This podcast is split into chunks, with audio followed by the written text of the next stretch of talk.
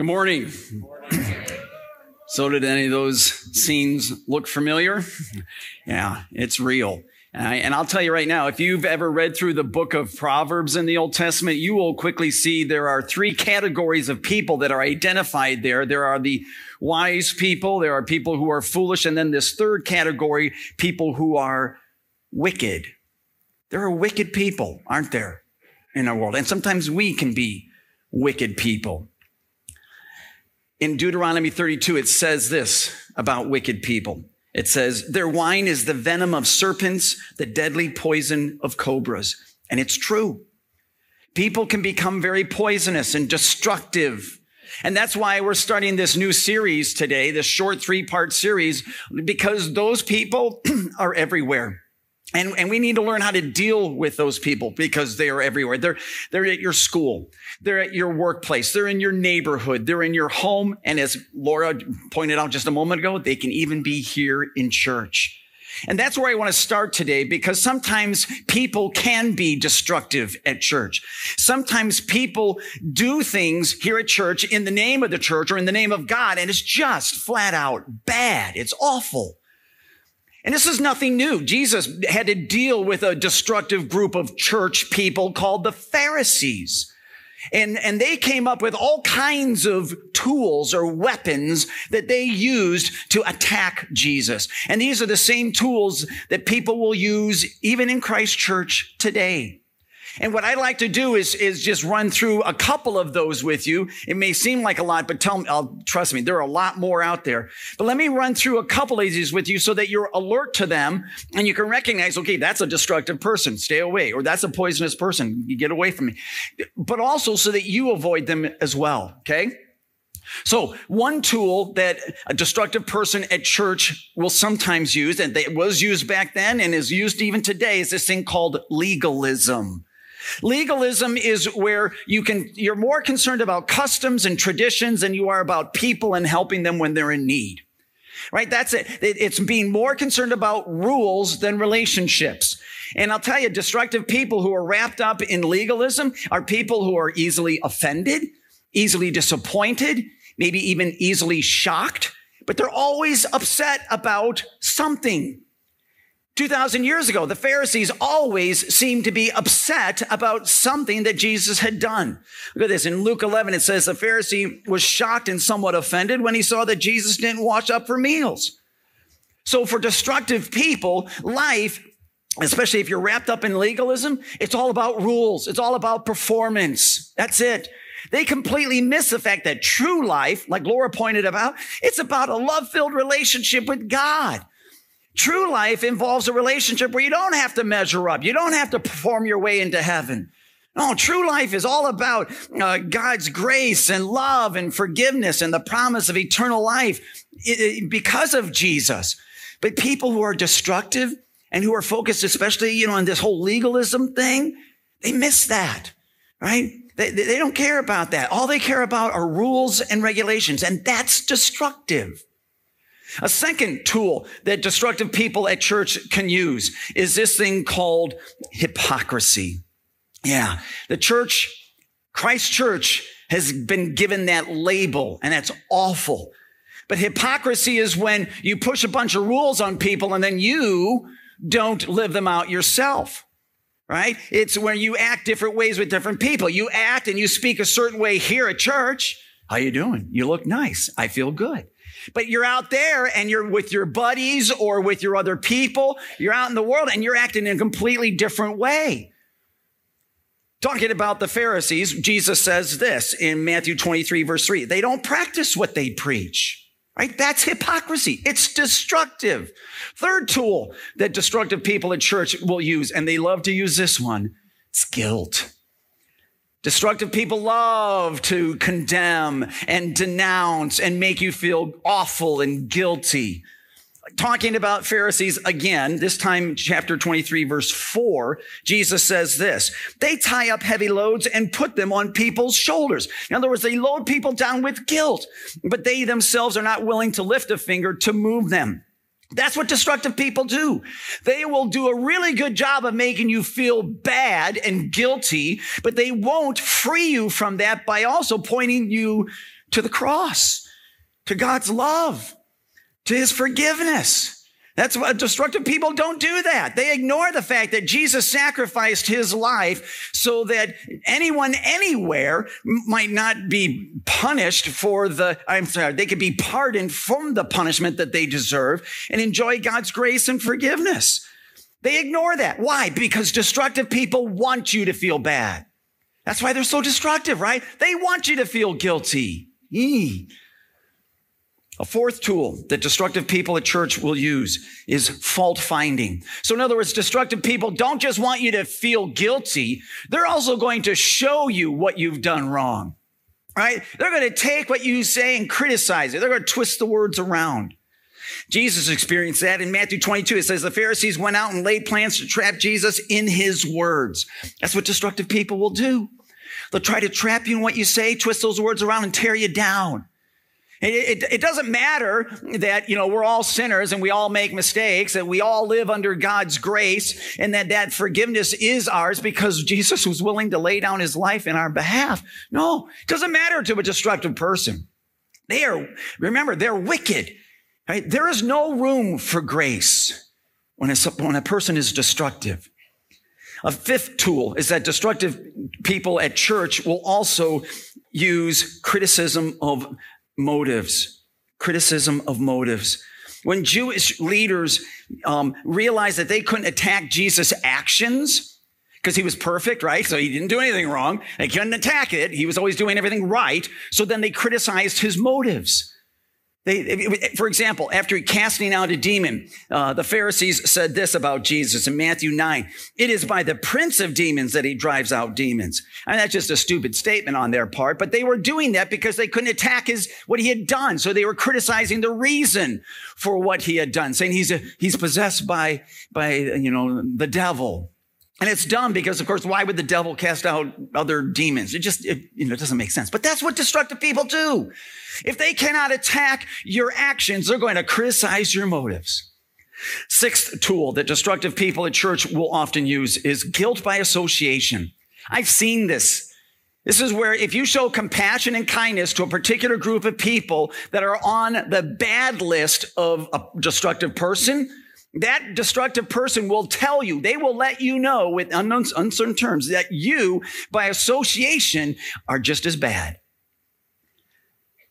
In Luke 15, it says, the Pharisees and the teachers of the law muttered, this man welcomes sinners and eats with them. The destructive church people back in Jesus' day, they couldn't stand the fact that he was associating with bad people. And so you know what they did? They called Jesus names. In Luke 7, it says they called Jesus a glutton and a drunkard, a friend of tax collectors and sinners. They insulted Jesus. Why? Because they couldn't stand the fact that he was hanging out with these people they didn't like. Right? It, it, it doesn't matter that God loves all people. Destructive people to them, it doesn't matter that Jesus came to this earth so that anyone, literally anyone who believes in him will not perish but have eternal life. No. You're hanging out with a person on my bad list, then you must be bad too. See how destructive that is? It's awful. And it's real. All of these things happen. Number seven, destructive people at church also use a, a tool called ridicule. Destructive people love to ridicule you, cut you down to size. Right? They want to feel better about themselves. They want to feel more important than you, so they'll ridicule you. And the, the Pharisees were ridiculing Jesus, even when Jesus was hanging on the cross.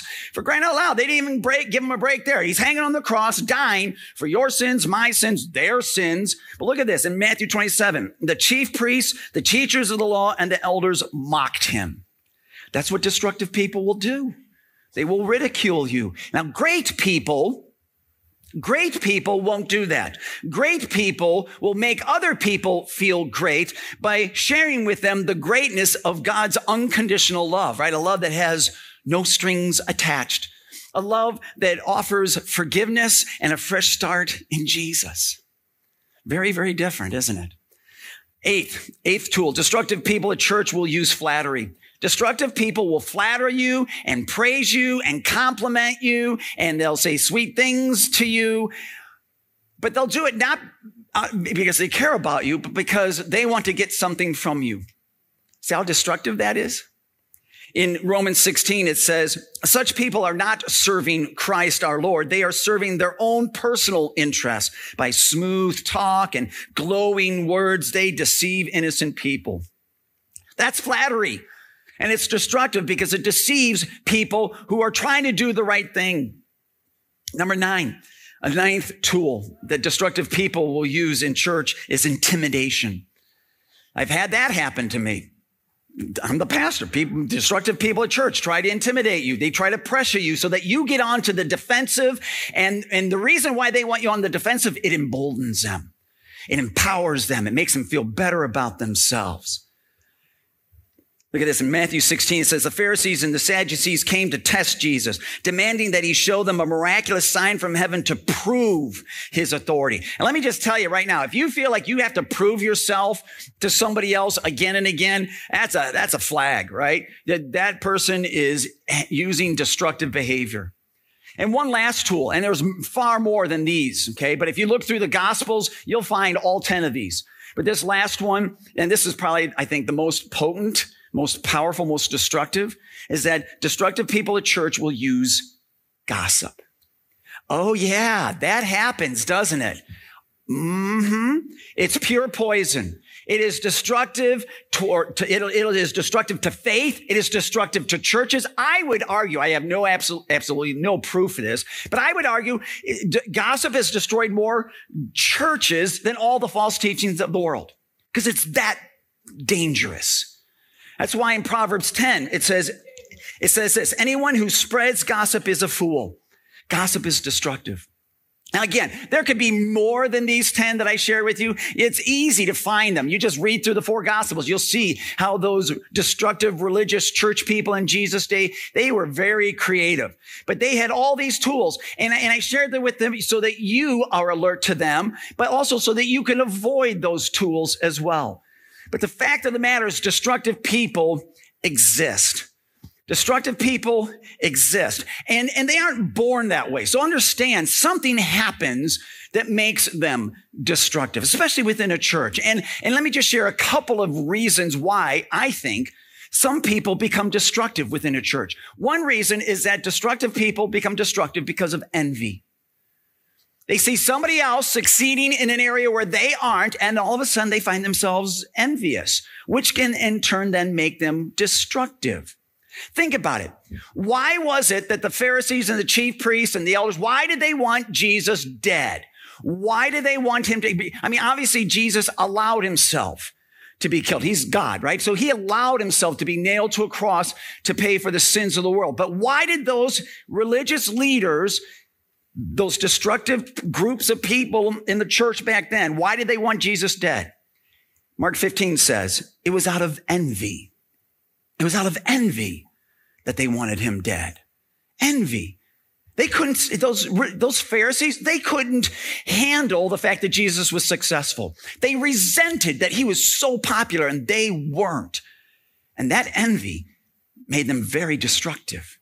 But sometimes people are destructive in a church not because of envy. Sometimes people become destructive because of greed. Yeah, and I've seen this. I've seen greed destroy families. I've seen greed destroy marriages. I've seen greed destroy friendships. And I've seen greed destroy churches. That's why Paul warns us in 1 Corinthians 6 saying the love of money is a root of all kinds of evil. Now, obviously, you know, money can be good if you use it and then you don't love it, right? There's a difference. But it's when you become greedy and you love money more than you other people, that's when it becomes destructive. Sometimes people are not destructive though because of envy or greed. Sometimes, and I would say this is probably a more common event, people are destructive in a church because of bitterness. Hurt people tend to hurt other people. And, and deeper than that, um, people who have been hurt, it's, it's it, I don't even, it's just the devil at work, but they reject God's grace and they refuse his offer to heal them of their pain and bitterness. It, again, this is just, the, the devil is so sly. He is so wicked. He, he will convince you to stay in that bitterness, to wallow in that pain and to just sit there. And I know people who've, who've been bitter for years, and I mean like 30 years. That's nuts. That's how destructive bitterness can be, though, and it can make you a destructive person. In Hebrews 12, though, it says, see to it that no one misses the grace of God and that no bitter root grows up to cause trouble. See what it says there? Don't miss God's grace. That's the answer to your bitterness. Jesus promises to wash away your feelings of resentment and pain. All you got to do is confess it. All you got to do is confess that bitterness. Say, God, eh, I'm dealing with some serious issues here and they're making me into an ugly, destructive person. I don't want to be there. Lord, forgive my bitter feelings. Confess it and then trust that because of his love for you in Jesus, he will. But you know what? He won't just forgive you. He'll also give you a new heart and a new mind too. So, so those are three potential reasons why people can sometimes be destructive in a church. It's envy, greed, bitterness. I know that Laura and even Roy mentioned how it's important for us to stay away from people, um, to, to maybe be at, live at peace with people who are destructive. Sometimes though, it doesn't work out that way. So sometimes a destructive person at church, you encounter them. Okay. They come into your life. So in those moments, what do you do? And these are just some practical tips that I think might help you. First, when a destructive person at church, okay, when you encounter them, first thing you want to realize is that it's not about you. Please understand. They are going to try to make it about you, but it's not about you. It's about them. This is the passage that Roy and Laura read. If it is possible, as far as it depends on you, live at peace with everyone. That's God's desire. But sometimes it doesn't work. Sometimes that person comes into your life anyway. So to keep, help you to realize it's not about you, keep in mind these three truths. Truth number one, you did not create their destructive behavior. Please remember that that person is destructive because of envy or bitterness or greed or whatever it is. And uh, it, you didn't do that. Okay. You didn't make them destructive. They may try to blame you on it, but they decided to be destructive. You did not make them destructive. You did not create it. Second, you can't control their destructive behavior. When they come into your life, you may feel like, yeah, I must have done something to make them so, you know, amped up like that. What did I do? Maybe it is my fault. Be careful there. Okay. Be careful. Don't, um, cause that can lead to false guilt. It's easy to feel that way, but that can lead to false guilt. Don't let anyone blame you or make you feel guilty for what they did, which of course was out of your control. And then third, you won't change their destructive behavior. You can't. They have to want to change. And I found out that in many cases, the only time that person is going to want to change is when they're, um, when the, the, the, the, pain of change is overcome by the painful consequences that they are experiencing because of their destructive behavior. So, I mean, does that make sense? Now, I understand destructive people tolerate a lot of pain. And maybe it's because they're more afraid of change than the pain of the consequences. I don't know. But just keep those three truths in mind because that will help you to realize when a destructive person enters into your life, it's not about you. Second, if possible, disconnect and walk away. Now, I'm, understand, I'm not talking about disconnecting and walking away from your marriage or a family member or even a, uh, an important relationship in which you find yourself. Okay. I'm talking about people where there is no connection. There is no commitment. It's okay for you not to be around them. In Matthew 12, it says the Pharisees went out and they plotted how they might kill Jesus. Aware of this, Jesus withdrew from that place. So the point is to try not to be around destructive people, if at all possible. If they come into your heart and I'm sorry, if they come into your, into your life, then you, you know, if, if possible, you disengage, you disconnect, you walk away. And that leads me to the third point, which is don't engage. Again, if it is all possible, don't engage with the destructive person. The Pharisees were constantly trying to trap Jesus, and, and Jesus refused to be manipulated by them. He refused to engage. In Matthew 22, it says, Then the Pharisees went out and laid plans to trap Jesus in his words. But Jesus, knowing their evil intent, said, You hypocrites! Why are you trying to trap me? Jesus said, guys, guys, I know what you're trying to do. It's not going to work. You're trying to get me into an argument with you. I'm not going there. He refused to engage because he knew how destructive they were. Paul knew how destructive people within the church can be as well. That's why he warns his, his brother in Christ, Timothy. Here it is in 1 Timothy 6. Speaking about destructive people who love to argue, Paul says, they are conceited and understand nothing. They have an unhealthy interest in controversies and quarrels about words that result in envy, strife, malicious talk, evil suspicions, and constant friction. You know, yuck. It's pretty awful. Don't engage with destructive people. With that said, number four, set boundaries, right? No one can pressure you without your permission. So set up certain boundaries for your life. Right? Understand, Christ freed you from the demands and the burdens of this world and other people. Don't let somebody else enslave you to their expectations. In Galatians 5, it says, It is for freedom that Christ has set us free. Stand firm then and do not let yourselves be burned by, again, by a yoke of slavery. Set boundaries. And then finally, live only for Christ. Instead of focusing on living for everybody else, focus on God, live for Him and Him alone. First Thessalonians 2 says, We are not trying to please people, but God who tests our hearts. When you live for God, here's the thing. When you live for God and live for Him alone, then you aren't caught up trying to please everybody else, including destructive people. And that's good. But here's something that's even better. When you are living for God and you're enjoying and basking in His grace and His love and His forgiveness, guess what? It empowers you to forgive the destructive people in your life. And that's hard. But that's what God asks us to do, and He empowers us to do that. He calls us to do that. In Colossians 3, it says, bear with each other and forgive whatever grievances you may have against one another. Forgive as the Lord forgave you. Right? Jesus died and rose again so that you, through faith in him, would be forgiven and saved. Good news.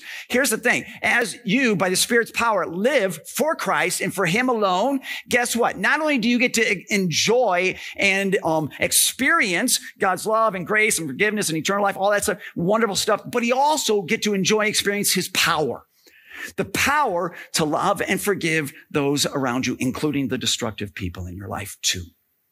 Even people here at church who are destructive.